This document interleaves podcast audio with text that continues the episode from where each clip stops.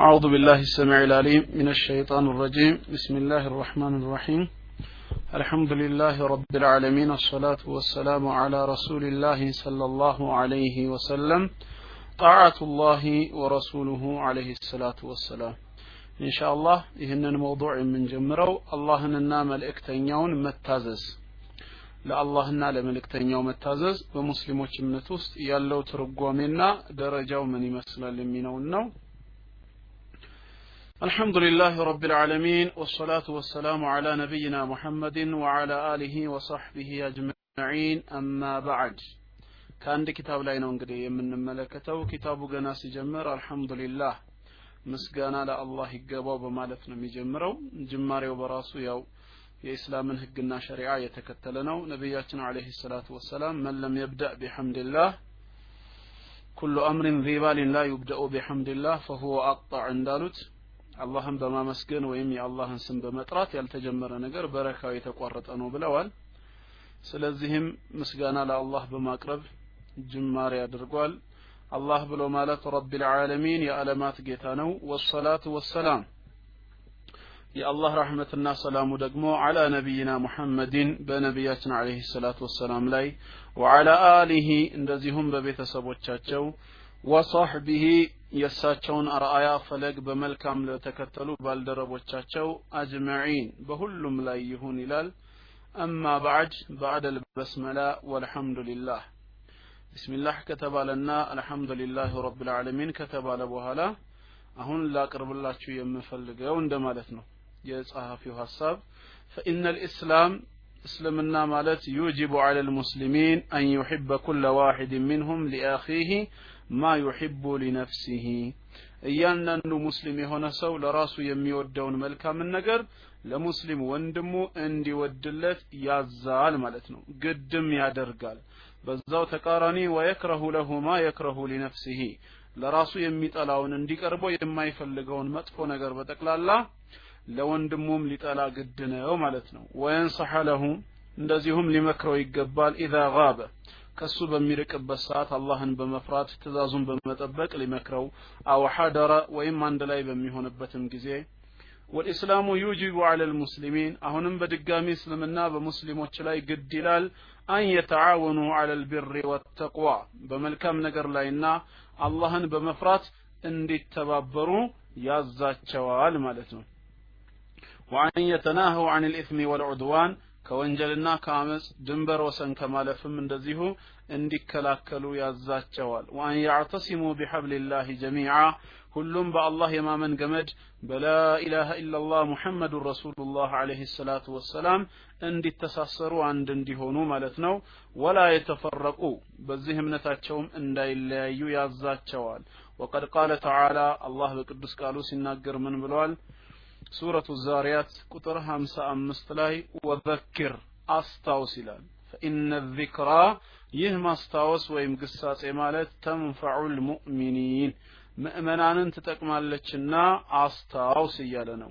ሊዛ ስለዚህም አሉ የዚህ ኪታብ ጸሐፊና ደራሲ አሕበብቱ አን ኡዘኪረ ኢኽዋኒ ወንድሞቼን ላስታውሳቸው እፈልጋለሁ ቢባዕድ ልዋጅባት ከፊል ግዴታዎችን እንዲፈጽሙ ወኡሐዚሩሁም ሚን አልሙኻለፋት ሸሪዓን ከመቃረን እንደዚሁ ደግሞ የተወሰኑ ነጥቦችን በመጥቀስ ላስጠነቅቃቸው እፈልጋለሁ። የቁሉ ላሁ ተዓላ አምላካችን አላህ በቅዱስ ቃሉ ሲናገር ያ አዩሃ አለዚነ አመኑ እናንተ ያመናችሁ ሰዎች ሆይ ነው የሚለው። አጢዑ ላህ ወረሱለሁ አላህንና መልእክተኛውን ታዘዙ ወላ ተወለው አንሁ ከመታዘዝም ችል ብላችሁ አትዙሩ ጀርባ አትስጡ ወአንቱም ተስመዑን የምትባሉትን የምትሰሙ ሆናችሁ ይላል في آيات كثيرة يهننا مسل بهنو بزو القرآن أنكسوش لاي أمر الله تعالى بطاعته وطاعة رسوله عليه الصلاة والسلام አላህ ራሱንና እንደዚሁ መልእክተኛው ሙሐመድን ሰለላሁ ዐለይሂ ወሰለም እንድንታዘዝ አዞናል ማለት ነው። ወረተበ ዐላ ዛሊከ አልፈውዘ ወሰዓደተ ወልፈላህ በዚህም ትእዛዝ ላይ ማለት ነው አምላካችን አላህ አስከትሎ ምንን አዘጋጀ? አንደኛ እድለኝነትን ዘላለማዊ ደስታን እንደዚሁም ደግሞ የምንፈልገው ማግኘት ወድኹሉል ጀና ጀነት ውስጥ መግባት ወልኹሉዱ ፊሃ በመግባትም ብቻ ሳይሆን ዝንተ ዓለምን በውስጧ መዘውተርን አላህ አስቀመጠ። ወነሃ አን ማዕስየትህ ወማዕስየት ረሱሊህ ሰለ ላሁ ዐለይህ ወሰለም አላህና መልእክተኛውንም እንደዚሁ ከማመፅና ትእዛዛቸውን ከመቃረንም አላህ በጽኑ አውግዟል ከልክሎናል። ወረተበ ዐላ ዛሊከ ልዓዛብ ወሸቃ ከዚህም ጋር አያይዞ ምንን አስከትሏል? እምቢ ሰው ቅጣትንና ዘላለማዊ እድለቢስነትን። ወድኹሉ ናር ጀሀነም እሳት ገብተው መዘውተርን። أعاذنا الله من أهل النار። አላህ ከእሳት ሰዎች ነጃ ይበለን። قال تعالى አላህ በቅዱስ ቃሉ ምን ይላል? ومن يطع الله ورسوله አላህና መልእክተኛውን የሚታዘዝ ሰው يدخله جنات تجري من تحتها الأنهار ከስሮቿ የተለያዩ አይነት ጅረት የምትፈስባት የሆነችን ጀነት ያስገባቸዋል። وذلك الفوز وذلك الفوز العظيم ይህ ታላቅ የሆነ ደስታና እድል ነው። ወመን ያዕሲ ላህ ወረሱለሁ አላህና መልእክተኛውን የሚያምፅ ወየተዓደ ሕዱደሁ ወሰንና ድንበሩን የሚተላለፍ የሆነ ሰው ደግሞ ዩድኪልሁ ናረን ኻሊደን ፊሃ ጀሃነም እሳትን በውስጧ ዘውታሪ ሲሆን ያስገባዋል። ወለሁ ዓዛቡን ሙሂን አዋራጅ የሆነ ቅጣትም ይጠብቀዋል ይላል። ስለዚህም አላህና መልእክተኛውን መታዘዝ የእያንዳንዱ ሙስሊም ሃይማኖታዊ ግዳጅ ይሆናል ማለት ነው ከዚህ አንጻር ያእምሩ ላሁ ተዓላ ቢጣዓቲህ አላህ እንግዲህ እንድንታዘዘው አዞናል። ወጣዓቲ ረሱሊህ ሰለላሁ ዐለይሂ ወሰለም መልእክተኛውንም እንድንታዘዝ ያዘናል። ይሄም ቢምቲሳሊ አምሪሂማ ያዘዙትን በመፈጸም ወጅቲናቢ ነህይሂማ የከለከሉትን ነገር በመራቅና በመከልከል ነው። አላህና መልእክተኛውን መታዘዝ ማለት ማለት ነው ይሄ ሁሉ እንግዲህ አላህ ላመኑ ሰዎች ነው የሚያስጠነቅቃቸው። እስኪ መልእክተኛው ምን ያዛሉ? አምላካችን አላህ ምን ያዘናል? ምንስ ይከለክሉናል? የሚለውን ከማየታችን በፊት ከዛ በፊት ኢንሻአላህ ወላኪን ማ ሁወ ልኢማን ኢማን የሚለው ነገር ምንድን ነው የተወሰነ ልናየው ይገባል ማለት ነው።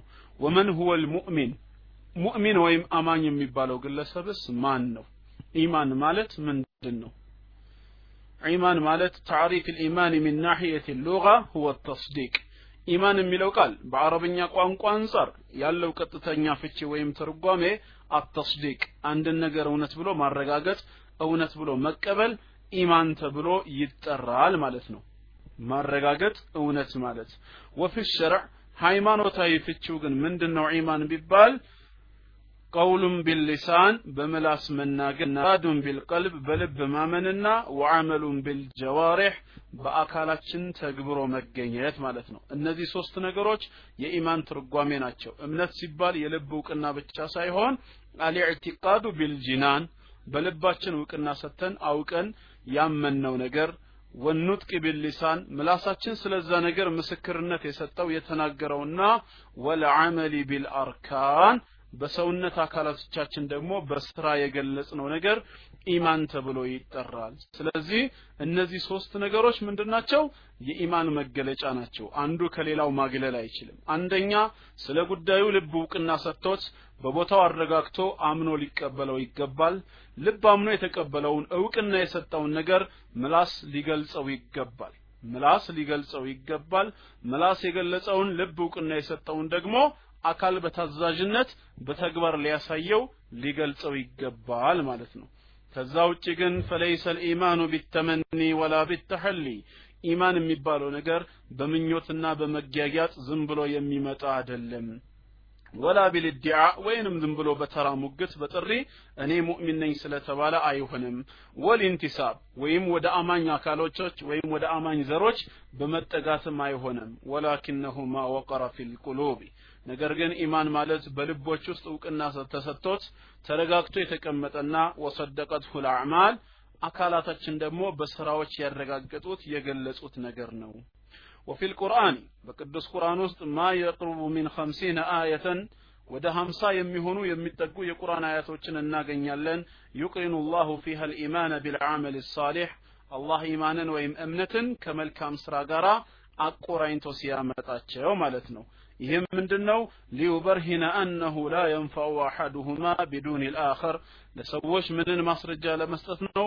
ከሁለቱ አንዱ ቢገለል ጥቅም የለውም ለማለት ነው። ሰውን የሚጠቅመው ሁለቱም ነገር ነው እንጂ አንዱ ተገልሎ አይደለም የሚለው ነገር ሰዎች ይገባቸው ዘንዳ አላህ ያብራራልናል። ቃለ ተዓላ ምን ይላል አላህ? ኢነ አመኑ ወአሚሉ ሷሊሓት። እነዛ ያመኑና መልካም ስራ የሰሩ ሰዎች ኢና ላ ኑዲዑ አጅረ መን አሕሰነ አመላ ስራን ያሳመረ ሰውን ምንዳ እኛ እናባክንም አናጠፋም ይላል ጌታችን። በሌላም ቦታ ኢነ ለዚነ አመኑ ወዓሚሉ ሷሊሓት እነዛ ያመኑና መልካም ስራዎችን የሰሩ ለሁም ጀናቱ ነዒም የጸጋ ገነቶች አሏቸው ይላል።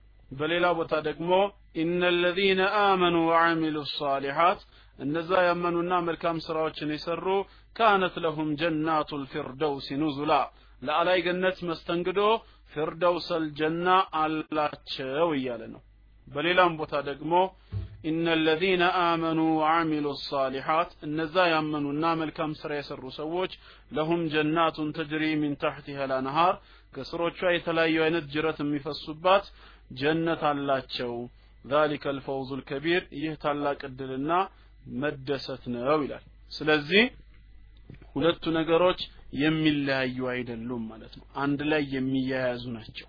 እምነትና መልካም ስራ ኢማን ብሎ ማለት እንግዲህ ይሄ ነው። በዚህ ተግባር ላይ ደግሞ የተገኘ ሰው ምን ይባላል ማለት ነው? ሙእሚን ተብሎ ይጠራል። አላህ በሱረቱል ዐስር ላይ ሲናገር ምን ይላል? ወልዐስር ይላል። በጊዜያት እምላለሁ ይላል አምላካችን አላህ በሚፈልገው ነገር መማል ይችላል። ሁሉ ነገር የእሱ ንብረት ነው። ሁሉ ነገር የእሱ የጥበቡና የችሎታው የፍጥረቱ ስራ ውጤት ስለሆነ እሱ በፈለገው ነገር ይምላል። ምንም ነገር ማድረግ የማይችለው ፍጡር ግን ሰው በአላህ ስም ካልሆነ በስተቀር ሌላ በማንም አይምልም። ታዲያ ይሄ ጌታችን በጊዜያት እምላለሁ ካለ በኋላ እግረ መንገድ ያው በጊዜም ሲምል የጊዜን ደረጃ ለሰዎች ለመግለጽ ነው። ወቅት በሙስሊሞች ህይወት ውስጥ ሊኖረው የሚገባው ትልቅን ቦታ እያስተማረን ነው። ከዛም የመሐላ ዓላማና ግቡን إن الإنسان لفي خسر ሰው የተባለ በጠቅላላ በከሳራ ውስጥ ነው በማለት ይገልጻል። ሰው ሁሉ ከስሯል ጠፍቷል የሚድን የለም። ከነዚህ መካከል መዳን የሚፈልግ ማን ነው? إلا ለዚነ አመኑ አለ። መጀመሪያ ላይ እነዚያ ያመኑት ሲቀሩ አለ። መጀመሪያ እምነት ነው። ከዛስ ወዓሚሉ ሳሊሓት መልካም ስራዎችንም ያስከተሉ ወተዋሰው ቢልሐቅ በእውነት ጉዳይ ላይ ማለት ነው አደራ የተባባሉና ወተዋሰው ቢሰብር በትዕግስትም አደራ የተባባሉት ሲቀሩ አለ ይሄ እንግዲህ አጠቃላይ የዲንን ሐሳብ የዲንን መልእክት ጠቅለል ባለ መልኩ ገልጿል ለዚህ ነው እንግዲህ ኢማሙ ሻፊዒ ረሂመሁላህ ምን ብለው ተናግረዋል أن لو ما أنزل الله حجة على خلقه إلا هذه السورة كذي سورة بستكر الله بفطران لاي ሌላ ምንም አይነት ነገር ያላወረደ ቢሆን ኖሮ ለከፈትሁም ትበቃቸው ነበር ነው ያሉት። እቺ ሱራ ብቻ ለሰው ልጆች የህይወት መመሪያ ብቻዋን በቂ ነች አሉ ካስተነተኑ። ሁሉንም መንገዶች አጠቃላይ አጠቃላ ስለያዘች ማለት ነው። ተግባባን አሁን? ያው ወተዋሰው ቢልሐቅ በእውነት አደራ የተባባሉ ሲባል ግልጽ ነው ያኒ ሁወ ልሐሱ አላ ፊዕል ልዋጅባት ወተርክ ልሙሐረማት ዋጅብ ወይም ግዳጅ የሆኑ ነገሮችን መፈጸምና ሐራም የሆኑ ነገሮችን መተውን መመካከርን ይይዛል ማለት ነው وهو العمل بكتاب الله وسنة رسول الله صلى الله عليه وسلم بالله مصحفنا بنبياتنا صلى الله عليه وسلم سنة متغبر والتواصي بالصبر على الأذى في سبيل الله በትዕግስትም አደራ የተባባሉት ሲል ደግሞ ምን ማለት ነው? ይህን በአላህ መንገድ ላይ ሆኖ ለሰዎች ሲያስተምር አንድ ሰው መከራ ሊደርስበት ይችላል አላህ ሊፈትነው ይችላል። በሚደርስበት መከራ ችግር ሰብር ማድረግ የሚለውን ያካትታል ማለት ነው። ለማንኛውም ወሰብሩ አላ ተላሰቲ አቅሳም ያው ሰብር ወይም ትዕግስት ሲባል በሶስት ክፍል ነው የሚታየው። ታገስ ሶብር አድርግ ሲባል ከምንድን ነው የምታገሰው? ሶብር የማደርገው ከምንድን ነው ቢል አንድ ሰው ሶብር በሶስት ነገሮች ላይ ነው አንደኛ ሶብሩን አላ ጣዓትላህ በአላህ ትእዛዝ ላይ ትዕግስተኛ መሆን። ይሄ ማለት ምን ማለት ነው? ቢአደሚ ተርኪሃ ማለት ነው። እንዳይተወው ሁሌም በዘውታሪነት አላህ ያዘዘውን ነገር በመተግበር ፍጹም ታጋሽ ሆኖ መገኘት በዛ ነገር ላይ። እየሰራ እየሰራ እየሰራ ሳያቋርጥ ማለት ነው በዛ ነገር ላይ ተግብሮ መገኘት ሁለተኛው ደግሞ ወሰብሩን አን ማዕሲየቲላህ አላህን ከማመፅ የአላህን ትእዛዝ ከመጣስ ሰብር ማድረግ ማለት ነው። ይሄም በምንድን ነው ቢዐደሚ ፊዕሊሃ በፍጹም ላይሰራው ላይተገብረው ሁሌም ነፍስያው ቢፈታተነውም ሰብረኛ ሆኖ መቀጠል ይሆናል ማለት ነው። ሶስተኛው ደግሞ ሰብር ምንድነው? ወሰብሩን አላ አቅዳሪላህ በአላህ ውሳኔ ላይ ሰብር ማድረግ። አላህ በሱ ላይ በወሰነበት ነገር የጌታዬ ውሳኔ ነው ብሎ ወዶ ይቀበል። መቆጣት ወይንም ደግሞ ማማረር አይገባውም ማለት ነው። እነዚህ በጠቅላላ የሰብርን መንገዶች ያሳዩናል ማለት ነው። ሁለተኛው ሁለተኛው ወሰብሩን አን ማዕስየትላህ አላህን ከማመፅ የአላህን ትእዛዝ ከመቃረን ሰብር ማድረግ። ይሄ ማለት ቢአደሚ ፊዕሊሃ ላለመስራት ማለት ነው። ነፍስያ ይፈታትነዋል ብዙ ወስዋሶች ይቀርቡበታል እምቢ አላምፀውም ብሎ ግን በአቋም ላይ መጽናት ሌላኛው የሰብር ገጽታ ነው። ልክ በትእዛዝ ላይ ቀጥ ማለት ሰብር እንደሆነ ሁላ አመፅ ላይ ላለመሄድ ደግሞ ራስን ቆጥቦ መገኘት የሰብር ገጽታ እንደሆነ ሁላ ማለት ነው። okay قال الله تعالى الله من إلى البقدس قالوا لاي يا أيها الذين آمنوا أن أنت أمناتشو سوتشوي استجيبوا لله وللرسول إذا دعاكم لما يحييكم አላህና መልእክተኛው በዱንያም ሆነ በአኼራ እናንተን ሕያው ሊያደርጋችሁ ወደሚችል ነገር በጠሯችሁ ሰዓት እሺ በሉ ጥሪያቸውን አዳምጡ ይላል ጥሪያቸውን አዳምጡ ይላል እንዴት ነው አምላካችንን አላህንና ነቢያችን ሰለላሁ ዐለይሂ ወሰለምን እሺ የምንለው ቢባል ብዙ መንገዶች አሉ። ከነዚህ መንገዶች የተወሰነውን ነው የሚገልጽላችሁ። አንደኛ فمن الاستجابة لله ورسوله ለአላህና ለመልእክተኛው እሺ ማለት መታዘዝን ከሚገልጹ መንገዶች ውስጥ تحقيق التوحيد بإخلاص النية والعمل لله وحده تحقيق التوحيد ተውሂድን በህይወት ዘመናችን አረጋግጠን መገኘት። ተውሂድ ማለት إفراده سبحانه وتعالى بما له من ربوبية ወኡሉህየትን ወልአስማኢ ወሲፋት። አላህ በጌትነቱ እሱ ብቸኛ ጌታ ነው። ለይሰ ለሁ ሸሪኩን ፊል በመፍጠር ተጋሪ የሌለው አንድና ብቸኛ አምላክ ነው። እንደዚሁም ደግሞ በዒባዳ ረገድ ከአላህ ውጭ ሌላ የሚመለክ የለም። ወላ ኢላሃ ገይረሁ። እውነተኛ አምልኮ የሚገባው ከሱ ውጭ ማንም የለም። ዒባዳ ለአላህ ብቻ ይገባዋል። እንደዚሁም ወሊላህ ልአስማኡ ልሑስና እጅግ የተዋቡና ያማሩ ውብ ስሞች የጌታችን መለያ ባህሪዎች ናቸው። ወሲፋቱ ልዑላ ላቅ ያሉ ደግሞ ባህሪያቶች አሉት። እነዚህን ነገሮች ለአላህ ብቻ በማድረግ ተውሂድን በህይወት ዘመኑ አንድ ሙስሊም አረጋግጦ መገኘት። ቢእክላስ ንየቲ ይህንንም ሲያደርግ አንደኛ ንያውን አሳምሮ ለአላህ ብቻ ማድረግ ማለት ነው ንያውን ለአላህ ብቻ ያደርጋል። ወልዓመሊ እንደዚሁም ስራውንም ጭምር ሊላሂ ዋሕዳህ ለአንድ አላህ ብቻ በማድረግ የሰው እዩልኝ ስሙልኝ ወይም ሌላን ነገር ሳይፈልግ ማለት ነው። ይህንን ማድረግ አለበት። ሌላው ሁለተኛው ወሚን አልእስትጃበት ሊላሂ ወረሱሊህ አላህና መልእክተኛውን እሺ ማለት አላህና መልእክተኛውን መታዘዝ ከሚገለጽባቸው መንገዶች ሁለተኛው ምንድነው አዳኡ ሰላዋቱ ልኸምሱ ፊ አውቃቲሃ። አምስት ወቅት ሰላቶችን በጊዜያቸው መስገድ። አላህ እንዳዘዘን የአምስት ወቅት ሰላት ስግደትን መፈጸም። መዓል ጀማዓቲ ከህብረት ከጀማዓ ጋር ሆኖ። ሐይሱ አነሃ ዒማዱ ዲን። ምክንያቱም ሰላት ምንድነች ለዲን? ምሰሶ ነችና። ወአዘሙ አርካኑ ልእስላሚ ባዕደ ሸሃደተይን። ከሸሃደተይን ቀጥሎ በእስልምና አምስት ማዕዘኖች ውስጥ ትልቅ ደረጃ የተሰጠው ሶላት ስለሆነ ስለዚህም ፈመን አቃመሃ ሰላት ወቅቱንና ስርዓቱን ጠብቆ ያቋቋማት የሰገዳት ሰው ፈቀደ አቃመ ዲንህ ይህ ሰው በእርግጥም ሃይማኖቱን ምን አድርጓል ጠብቋል አቁሟል ወመን ضيعها ያባከናት ሰው ደግሞ ፈቀድ ሀደመ ዲነሁ ሃይማኖቱን አበላሽቷል ማለት ነው ሃይማኖቱን አፍርሷል ስለዚህም አምስት ወቅት ሰላትን መጠበቅ አለብን فرضها الله على رسول الله صلى الله عليه وسلم አምላካችን አላህ በነቢያችን ስለ ላ ሰለም እና ወኡመቲህ በኡመታቸው ላይ ዋጅብ አድርጎታል ለይለት ልእስራ የሌሊት ጉዟቸው ቀን ወደ ሰማይ በወጡ ጊዜ ማለት ነው እግረ መንገድ ወልምዕራጅ ኸምሲነ ሰላተን ሀምሳ ሰላት ነበረ መጀመሪያ ጌታችን ያዘዛቸው ثم خففها إلى خمس صلوات ከዛም አምስት ወቅት ሰላት አደረገ አንዳንዶች ደግሞ ጠበቃ ይመስል ጥያቄ ይጠይቃሉ ወገኖቻችን። አላህ ምን ነው ሀምሳ ሰላት ለእኛ ይክበደን አይክበደን አላወቀም ወይ? መጀመሪያ ሀምሳ ሰላት ብሎ ዋጅብ ካደረገ በኋላ ተመልሶ አምስት የሚልበት ምክንያት ምንድን ነው እያሉ አንዳንድ ወገኖች ደግሞ ይጠይቃሉ። በመጀመሪያ ደረጃ ሶላት ዋጅብ ማድረጉን አምነው ተቀብለዋል። በተግባርስ ለአላህ ይሰግዳሉ ያመልኩታል። ሶላቱ ዋጅብ የተደረገባቸው ዋጅብ ሲደረግ ይሄ ዋጅብነት የተገለጸላቸው ነቢያችን ሰለላሁ ዐለይሂ ወሰለም ነብይነታቸውንስ አምነዋል? ይሄ ሁሉ ውስጥ ሲጠየቁ የሉበትም። ከሌሉበት ለምንድን ነው የሚጠይቁት? ምንድን ነው ትርጉሙ ለነሱ? የሆነ በማያገባቸው ነገር ውስጥ ጣልቃ ገብቶ እንደመጠየቅ ይመስላል።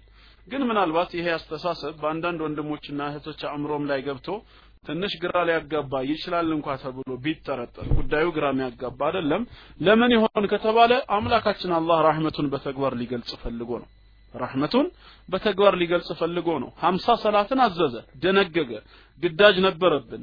ግን አላህ ራህመቱን ሊገልጽ ፈለገና በእሳቸውና በሙሳ መካከል ውይይት እንዲካሄድ ፈቀደ። እሳቸው ያንን ዋጅብነት ይዘው ሲመለሱ ሙሳ ጠየቃቸው ይሄን ያህል ይዤ መጣው ሲሉ እረ ጌታህን እባክህ ትንሽ ማቃለልን ጠይቀው ኡመቶችህ የሚችሉት አይመስለኝም ሲል ዘጠኝ ጊዜ ተመላልሰዋል። አምስት አምስት ሲቀነስላቸው ከዛ ሀምሳ ላይ ማለት ነው። ከዛ በኋላ አምስት ጊዜ ዘጠኝ ስንት ይሆናል? አርባ አምስት ይሆናል ማለት ነው። አርባ አምስቱ ሲቀነስ ስንት ይቀራል? አምስት ይቀራል ስለዚህም መጨረሻ ላይ አምስት ወቅት ሰላትን ይዘው መጡ። አምላካችን አላህ ሩህሩህነቱን ይሄው በተግባር ሊገልጽ ፈለገ። ምን አደረገ መጨረሻ ላይ? ከዚህ ከአምስት ወቅት ሰላት መጀመሪያም የወሰንኩት ነው ሊጨመር ሊቀነስ አይችልም። የአምስት ወቅት ሰላቱ አጅር ግን መጀመሪያ የደነገግኩት የሀምሳ ሰላት አጅር ነው ያለው ጌታችን የሀምሳ ሰላት አጅር ነው አለ። ስለዚህ አጅሮ አልቀነሰም ከሀምሳ ሰላት ማለት ነው። አጅሮ አልቀነሰም። ግን የቀነሰው ምኑ ነው? የሰላቱ መጠን ነው። ጌታችን ይህን ራህመቱን በትንሽ ስራ ትልቅ የሚመነዳ ጌታ መሆኑን በተግባር ሊገልጽ ፈልጎ ይህንን አሳየን እንጂ ኡመቶቻችን የነቢያችን ስለ ላ ሰለም ኡመቶች ይተግብሩት አይተግብሩት እንዴት አያውቅም? ምን ነው ምድራዊ አስተማሪ እንኳን ተማሪዎችን እኮ ሲፈትናቸው እኮ ካፓሲቲያቸውን ያውቃል እያልን ነው አይደለም እንዴ ካስተማራቸውና ከሚያውቃቸው ውጭ አይፈትንም እየተባለ አይደል? አላህ የፈጠረውን ፍጡር አያውቅም ብሎ ማሰብ በራሱ አለማወቅ ነው ሞኝነት ነው። ግን ምን ይሆን ተብሎ ጥበብን ደግሞ መጠየቅ ሌላ ጥበብ ነው። ስለዚህ ጌታችን ረህመቱን በተግባር ሊገልጽ ፈልጎ ነው። በተግባር አደምና ሐዋን በጀነት ውስጥ እያሉ አትብሉ እኮ ሲላቸው ወደፊት ሸይጣን አሳስቷቸው እንደሚበሉ እኮ ቀድሞውንም ያውቃል። ግን አላህ ለራሱ ሒክማ አዘዛቸው ግን ሁለት ነገሮች እግረ መንገድ ደግሞ የአላህ ማንነት ተገለጸ ማለት ነው። ምንድነው እሱም? አንደኛ ወንጀል ሰሩ በሰው ነፃ ምርጫ ጣልቃ ሊገባ አለመፈለጉን ተረዳን በፈቃዳቸው አመፅ ሰሩ።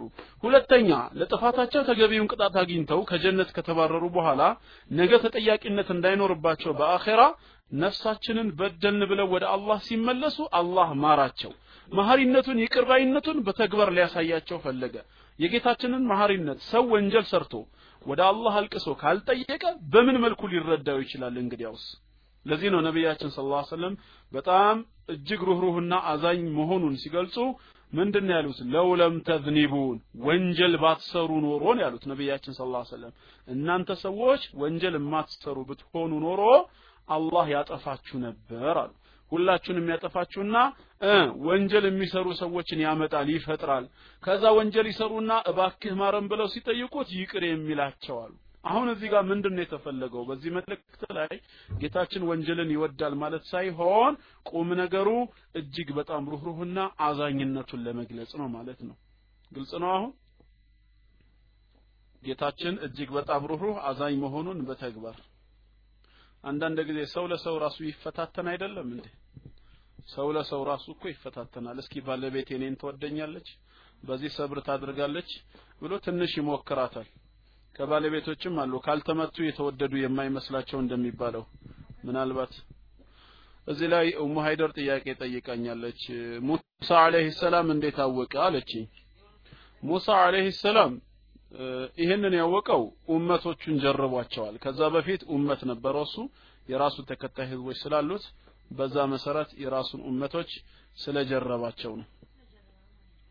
ጀረበ ማለት ልምድ ወሰደ። ይሰማል ያ ጀማ ይሰማል? የሚጻፍ ነገር እኮ የለም። ሁሉም ዛሬ በጸጥታ መርየም በዚህ አላምንም አለች። በዱላው ነው ማታምኙ ካልተመቱ የተወደዱ አይመስላቸውም። ለነገሩ እኔም አላምንም ያው እንደ አባባል ስለሰማሁት አንዳንድ አባባል አለ ነው። ግን እውነት ይሁን አይሁን እኔ ማረጋገጥ አለብኝ ማለት ነው። አይ ከዛ የባሰ ነገር ሊገጥም ስለሚችል ኢንሻአላህ ሌላ ብዙ መንገዶች አሉ። አሁን ወደ ነጥባችን እንመለስ። ስለዚህ አላህና መልእክተኛውን እሺ ከምንልባቸው መንገዶች ውስጥ አምስት ወቅት ሰላትን ደንቡን ስርዓቱን ጠብቆ መስገድ አለ ማለት ነው ወሚን ልስትጃበቲ ሊላሂ ወረሱሊሂ አላህና መልእክተኛውን እሺ ብለን ከምንታዘዝባቸው መንገዶች መካከል ኢታኡ ዘካት ምጽዋትን በአግባቡ መስጠት። ዘካ ያላወጣን ሰዎች በአግባቡ ዘካችንን ማውጣት። ሊሙስተሒቂሃ የሚገባው አካል ማለት ነው።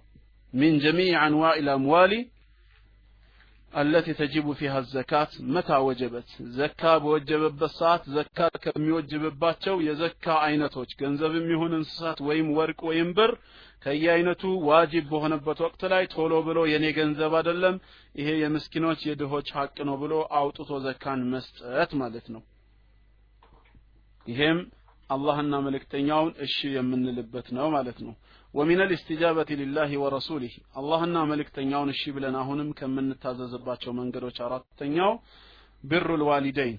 لولاجوش ملكا موال ملكا مسرات. وصيلة الأرحام زمدنا مكتل. قال تعالى وبالوالدين إحسانا. لولاجوشاتشهم ملكام والولاجو إلى በሌላ ሐዲስ ነቢያችን ስለ ላ ሰለም ብለዋል? ሪዳ ላሂ ፊ ሪዳኢ ልዋሊደይን ይላሉ። የአላህ ውዴታ የአላህ ደስታ የሚገኘው ወላጆች ሲደሰቱብህ ነው። እንደዚሁም ወሰኸጥ ላህ የአላህ ቁጣ የሚገኘው ወሰኸጡ ላሂ ፊ ሰኸጥ ልዋሊደይን ወላጆች ሲቆጡ ነው። ስለዚህ ወላጆችን ማስደሰት የአላህን ደስታ ያስገኛል ማለት ነው አምስተኛ ወሚን ልስትጃበት ሊላህ ወሊረሱሊህ አልኢሕሳኑ ኢለ ልጂራን ለጎረቤት መልካም መዋል። አላህና መልእክተኛውን እሺ ከምንልባቸው መንገዶች አምስተኛው ለጎረቤት መልካም መዋል። ጎረቤት ሲባል ወሁም ሰላሰቱን ሶስት ናቸው ጎረቤት የሚባሉት። ያ ጀማዓ ሶስት ናቸው። አንደኛ ተሰምቷችኋል ስለ ጎረቤት ሀቅ ብቻህን okay። okay ሶስት ጎረቤት ብዬ አብሽሩ እንግዲህ እዚህ ብቻህን አይደለህም ቢያንስ ከጎንህ መላኢካዎች እያዳመጡህ ነበረ የሚል ማጽናኛም ደርሶኛል። جزاك الله ኡሙ ሃይደር ጥሩ። አምስተኛ ለጎረቤቶች መልካም መዋል የጉርብትና ሀቅ ብለናል። وهم ثلاثة። ጎረቤቶች okay ሚካኤል ይሄን ልጨርስና mic እለቅልሃለሁ ጎረቤት ሲባል ሶስት ናቸው ተብሏል። አሁንም ሲቆራረጥ ቶሎ ምልክት ስጡኝ يا جماعة። ይሰማል መሰለኝ። ጎረቤት ሶስት ናቸው። አንደኛው جار مسلم قريب።